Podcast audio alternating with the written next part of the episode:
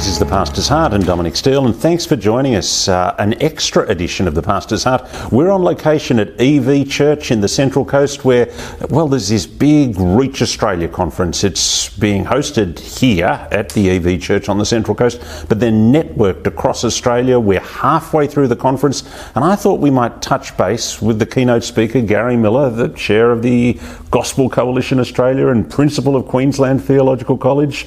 And Gary, we're going deeper with God this couple of days. What do you mean by that in your addresses? I think the gospel itself is bigger than often we um, manage to communicate. And behind that, obviously, our God is an awesome God.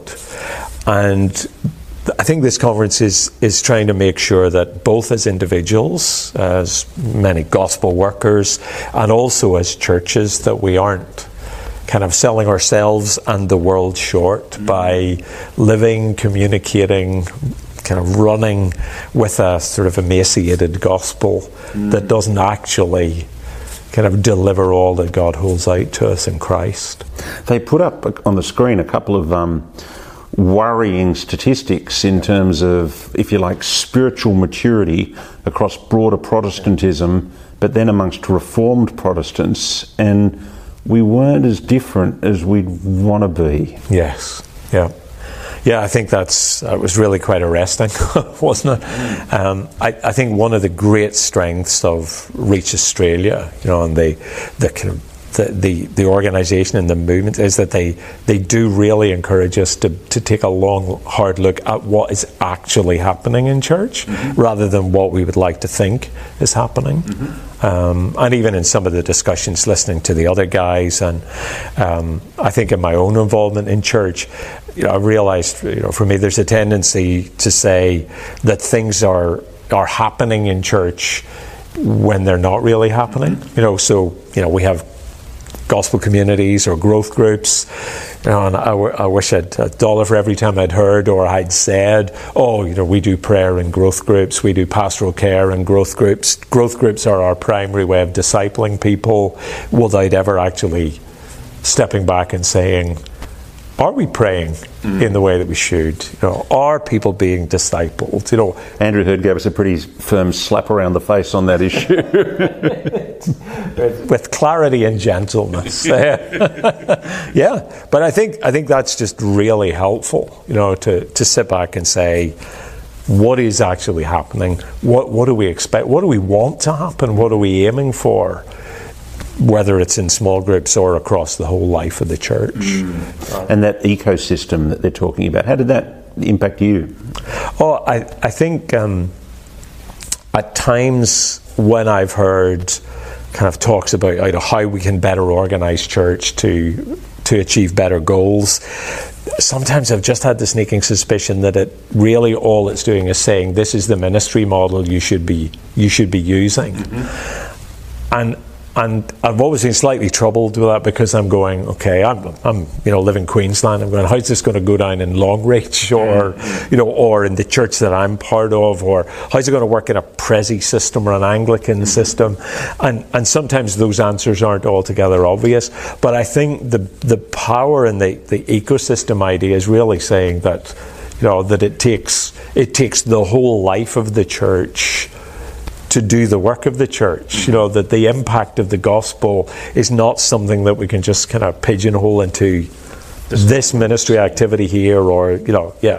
Mm. So, you know, it's not just we have a problem with evangelism, so, you know, run an evangelistic course. Mm. You know, it's it's a much bigger problem than that, a much bigger issue, and it is, it's every part of the church mm. contributes to this, which I think is, yeah, I think is profoundly biblical, and actually, I think almost accidentally kind of ties in with this the stuff that, that I'm looking at in Isaiah, mm. you know, which really is about in a way a bigger God and a bigger gospel. Mm. Well, well, tell us about that because you started off uh, in your yeah. first session yeah. on Isaiah six six and the grand vision yeah. of the Holy God. Yeah.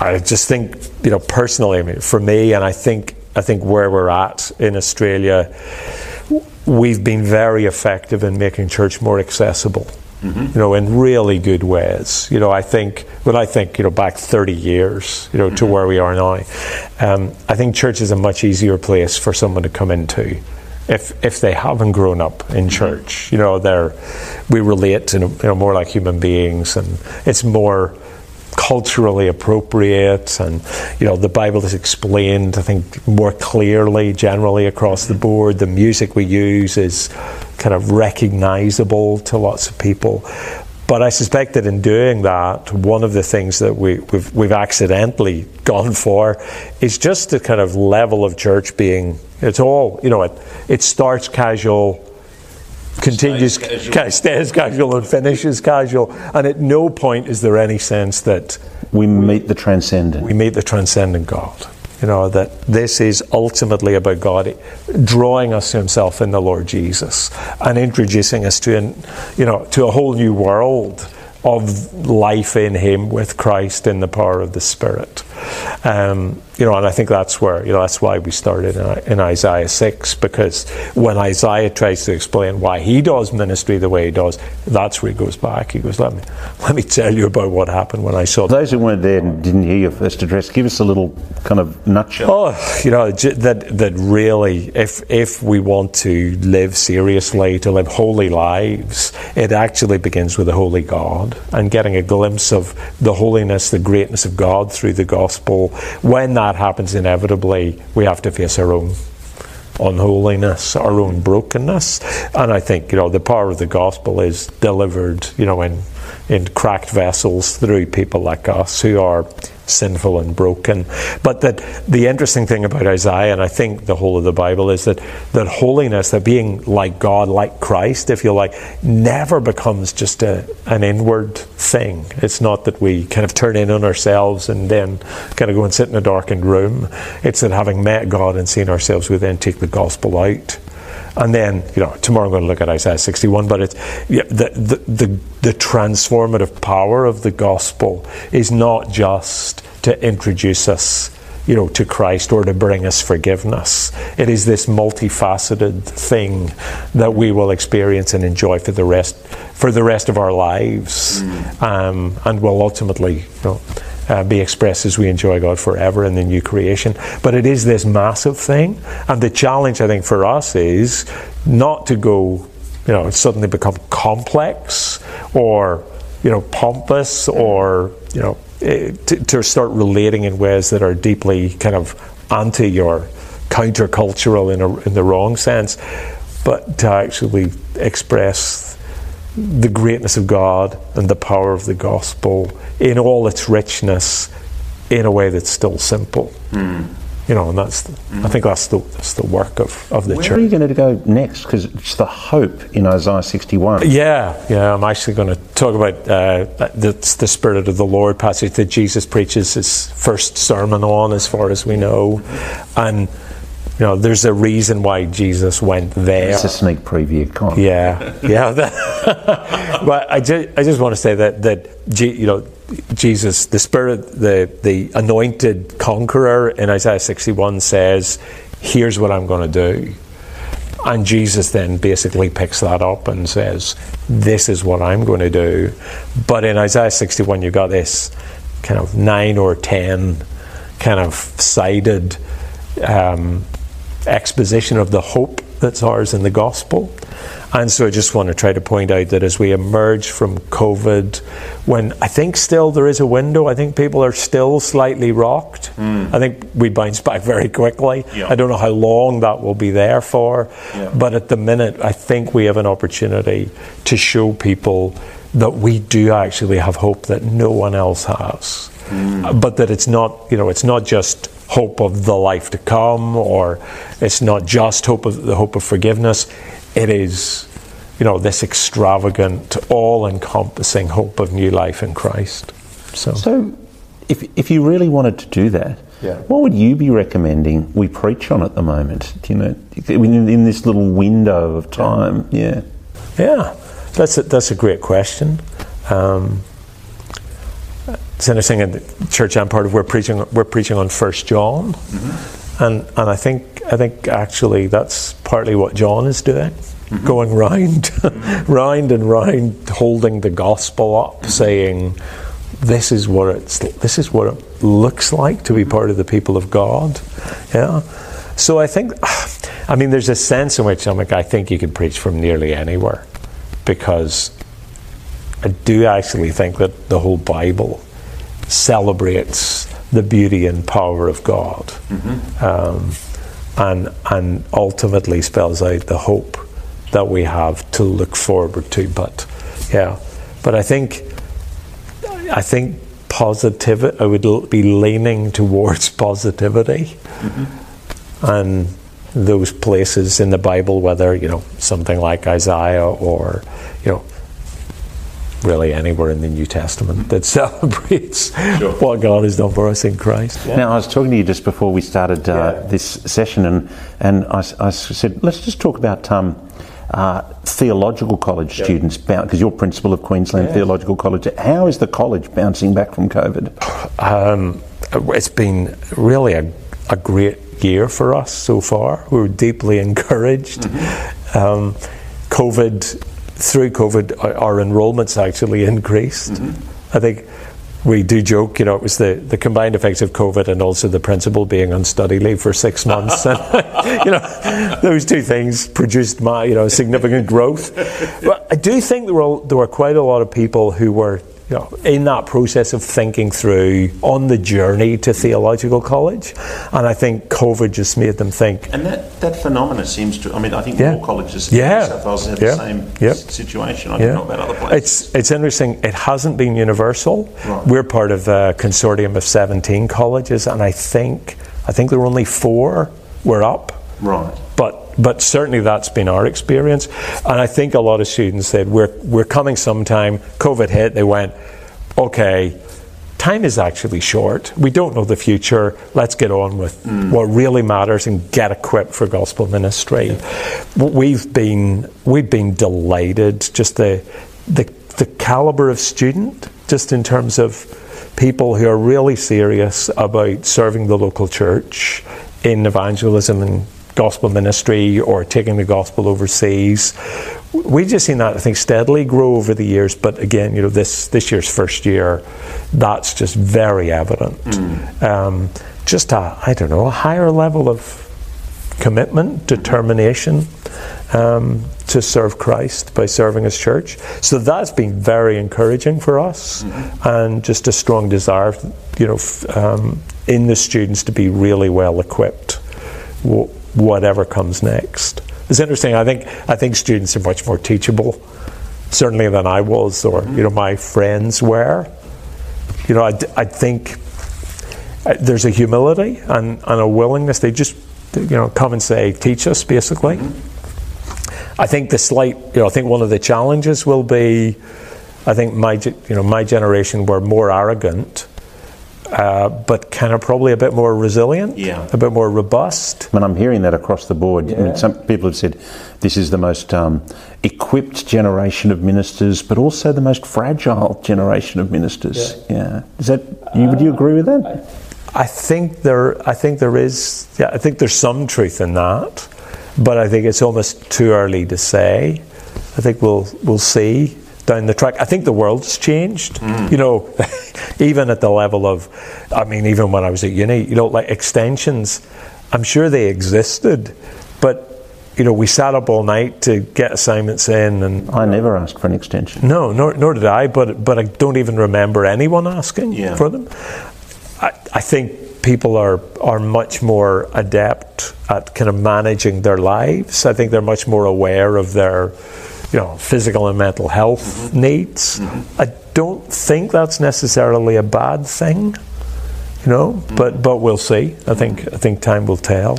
Now, um, as I sat down, I, I, you've just had this extraordinary thing. You sent me a letter last week, and we've heard it in the news. Yeah. Um, the college, uh, well, first some people won't know the news about what's happening with the denomination. Uh, the Presbyterian Church um, in Queensland is now in receivership really because of an issue that uh, took place several years ago in the aged care arm of the denomination in PresCare. So that then there's a knock-on effect. It impacts the churches. It impacts the theological college. It's, it's yeah, it's still before the courts. We don't know. We don't know whether it'll ultimately affect churches or not. It's fairly likely that it will affect um, the uh, QTC because we're in a denominational building. Mm. So you're in a denominational building, and um, you sent a letter out to me and others saying could we buy the college or could we? You're more than welcome to. Yes, yes. Uh, we're we think the most judicious thing that we can do um, at the moment is seek to raise the funds for people to invest in or or help us to buy the college in order to safeguard the home of QTC into the future. And is that looking? I mean that I've never tried to buy a theological college. I've, I've, never tried to sell one. No. Uh, one of the things it's been very encouraging you know, just to to of be to know that people all across the world are praying for us, that no one wants to see the ministry at QTC fall over. It, it's very early days, mm-hmm. you know, but there are there are some some encouraging signs. But I think it is a it's been a strange experience for me, Dominic, because you know we're we're talking about probably eight million dollars, yeah, you know, that kind of in a relatively short space of time. You know, humanly that's that's impossible. Mm-hmm. You know, there is a sense in which we do just have to trust God and look to Him to provide a solution. You know, I think if it had been, you know, a smaller amount. You know, if it had been, you know, you need to raise a million dollars in four weeks, mm-hmm. the temptation would have been to say simply, okay, right, we can do this, let's go. Mm-hmm. Th- there's a sense in which, you know, just the, the metrics of it have kind of pushed us very quickly to a place where we go, yes, of course, we can let you know let people know there is this need, you know, but um, raising eight million dollars with you know donations of fifty dollars each. That's not going to work. It's it, no. You know, so so in that sense, you know, of course, we need to take responsibility and be prudent and make people aware. But there is a sense in which we, we need I mean, God. I, I, I, know when um, the Bathurst Anglican Church yes. got in trouble, yeah. they had to sell off some schools. Yes. Yeah. And they ended up selling some schools to the Sydney Anglican Church Anglican Schools Corporation. Yes. And yeah. as far as I can tell, that's been a happy, ongoing relationship that that um, that schools corporation has two more schools and yeah. they're functioning well, and yeah. that that's been a good outcome. Yeah. Could we have a national Presbyterian theological college or something like that? That's right. There are there are a lot of possibilities. Discussions are up. They're happening. Every you know, we're at the stage.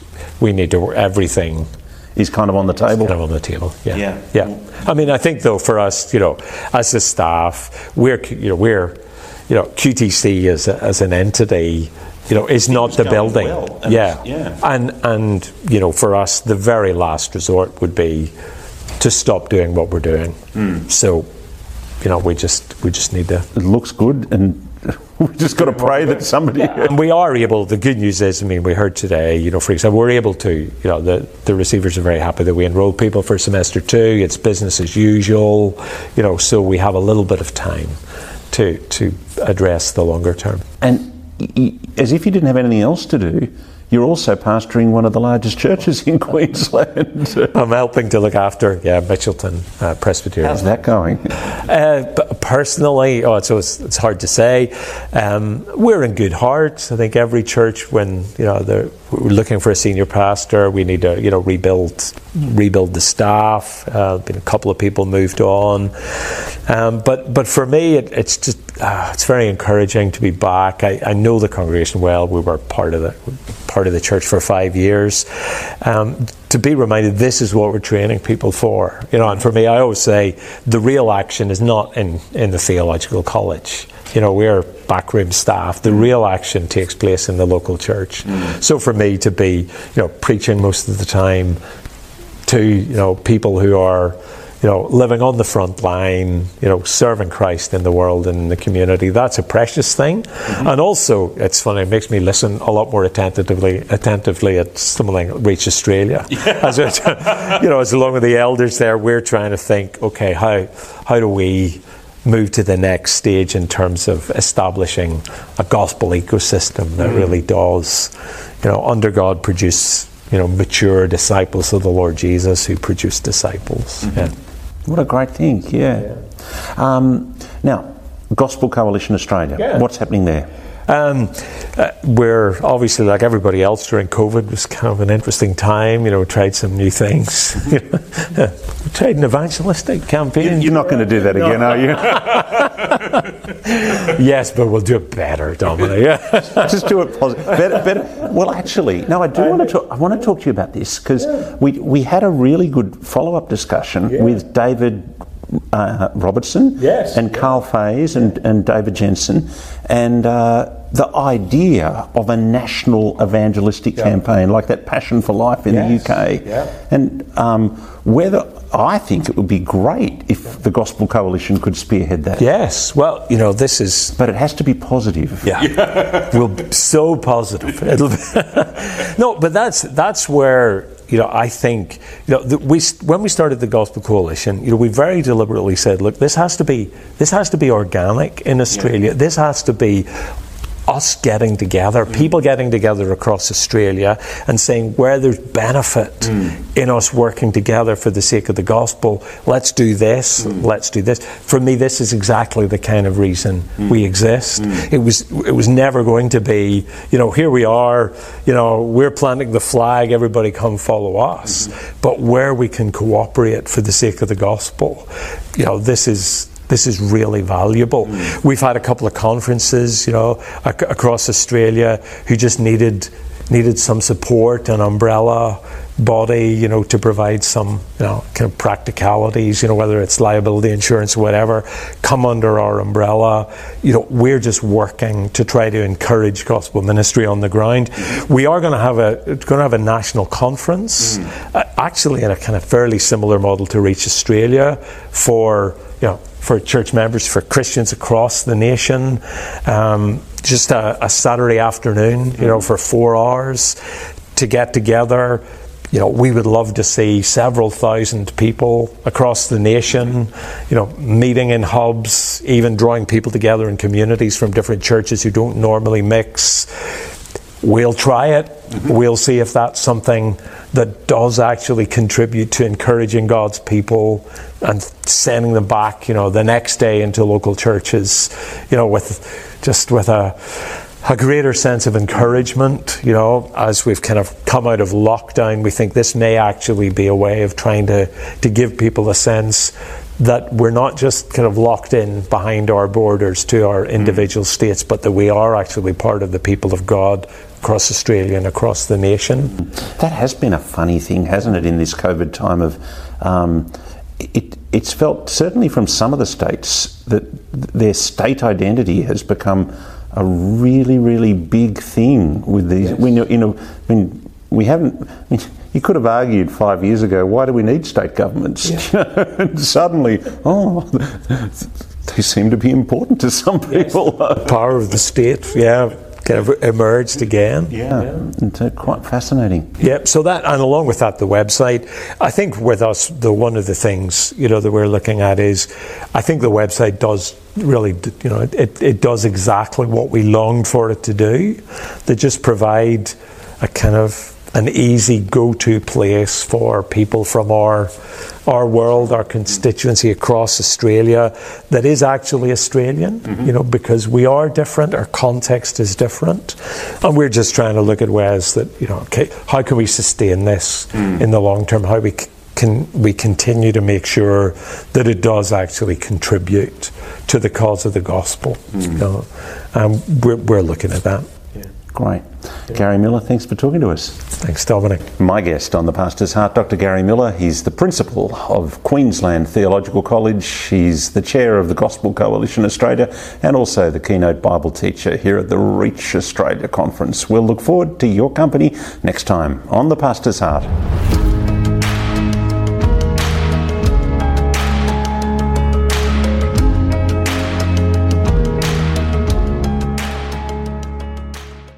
Hey, if you're listening on Apple Podcasts, we would love it if you could hop over to the Apple Podcasts app and give us a rating and review. That helps us in the rankings and lets other people discover the Pastor's Heart. And again, if you are able to help us out by being a financial partner, go to our Patreon link, patreon.com slash the Pastor's Heart.